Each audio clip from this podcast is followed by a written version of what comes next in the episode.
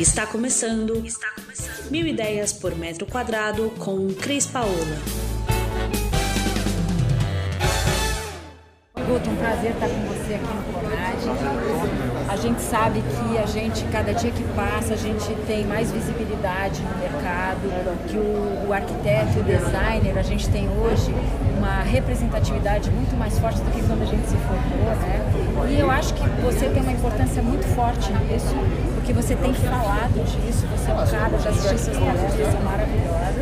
E a gente sabe também que hoje a arquitetura não é mais espaço, é emoção, são pessoas, é a representação da pessoa no seu espaço. Então nós vamos aqui saber o que você fala disso, o que você vai falar da arquitetura da emoção aqui e como você traz um pouco disso, dessa tua experiência mundial para nós aqui no 1010 por metro quadrado, junto com a BD, nessa, nessa oportunidade que a gente está tendo aqui. Legal, obrigado pelo convite. Oi pessoal do 1010, uma honra estar aqui.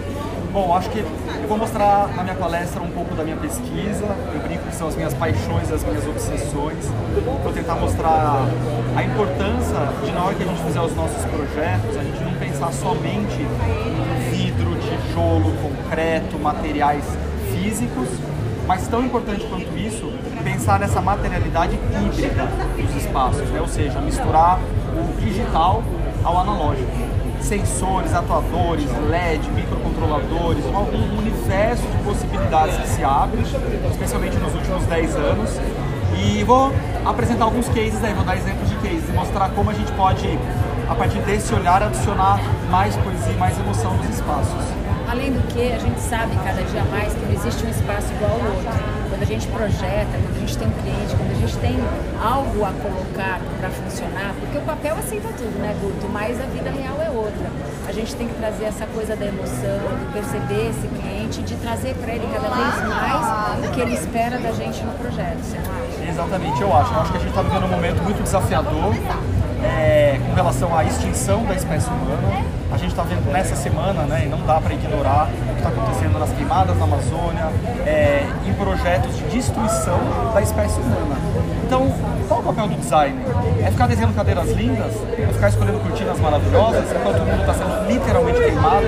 Então, assim, a gente tem uma crise da nossa profissão e a gente precisa lançar um olhar sobre o futuro do planeta, porque afinal é a nossa casa fundamental. Né? Isso que você está falando eu acho super importante. Eu mesmo, como arquiteta, quando vou fazer um projeto, seja comercial, seja residencial, é, eu procuro ter o máximo de aproveitamento do que a pessoa já tem. Primeiro, a história dela, né? A gente não pode destruir a história dela num projeto ou começar do zero. E segundo, a gente contribui para toda essa questão do nosso planeta, de sustentabilidade. A gente consegue fazer, vamos lá, nós somos arquitetos e criativos, né? A gente consegue fazer qualquer coisa. Então, tudo que a gente puder reaproveitar, tudo que a gente puder reinventar, eu acho que é fantástico. Exato. Eu acho que assim, eu gosto muito de quando, quando, quando me perguntam o que, é design, né? o que, que, é, qual que é o papel do design. A melhor resposta que eu gosto assim, de, de, de falar é, é solução de problemas. Então, assim, não é desenhar coisas belas. A beleza é algo muito relativo, é bonito para um, é feio para outro. O nosso papel é muito maior do que esse, o nosso papel é tentar resolver problemas. E tem tantos problemas que precisam ser resolvidos. Então, acho que a gente tem esse momento de crise, mas um momento fantástico de oportunidades para a gente trabalhar também. E falando do design, como você colocou agora, acho que uma das coisas mais importantes que a gente tem a dizer é que o design não é só mais uma peça decorativa, tem que cumprir função. E como função, ele vai ser muito bem visto e fica muito mais bonito. E a sua opinião sobre isso? Eu acho que é função, beleza e emoção. Né? E eu acho que aí a tecnologia está aí, de novo, justamente para poder adicionar novas camadas de poesia né? Nessa, na superfície dos lugares que a gente habita. Ah, perfeito. Muito obrigada. Muito obrigado. E a gente vai estar tá postando aí num monte de lugar Exato. e marcando vocês Por favor, gente quero ver tudo. Tá ótimo. Obrigado, gente, obrigado, um beijo, gente. Tchau. Tchau. Você ouviu Mil Ideias por Metro Quadrado. Muito obrigada por acompanhar o nosso podcast. Conheça também o nosso site milideiaspormetroquadrado.com.br. Curta nossa página no Facebook e Instagram, Mil Ideias por Metro Quadrado e entre em contato conosco no e-mail contato arroba estudiocrispaola.com.br.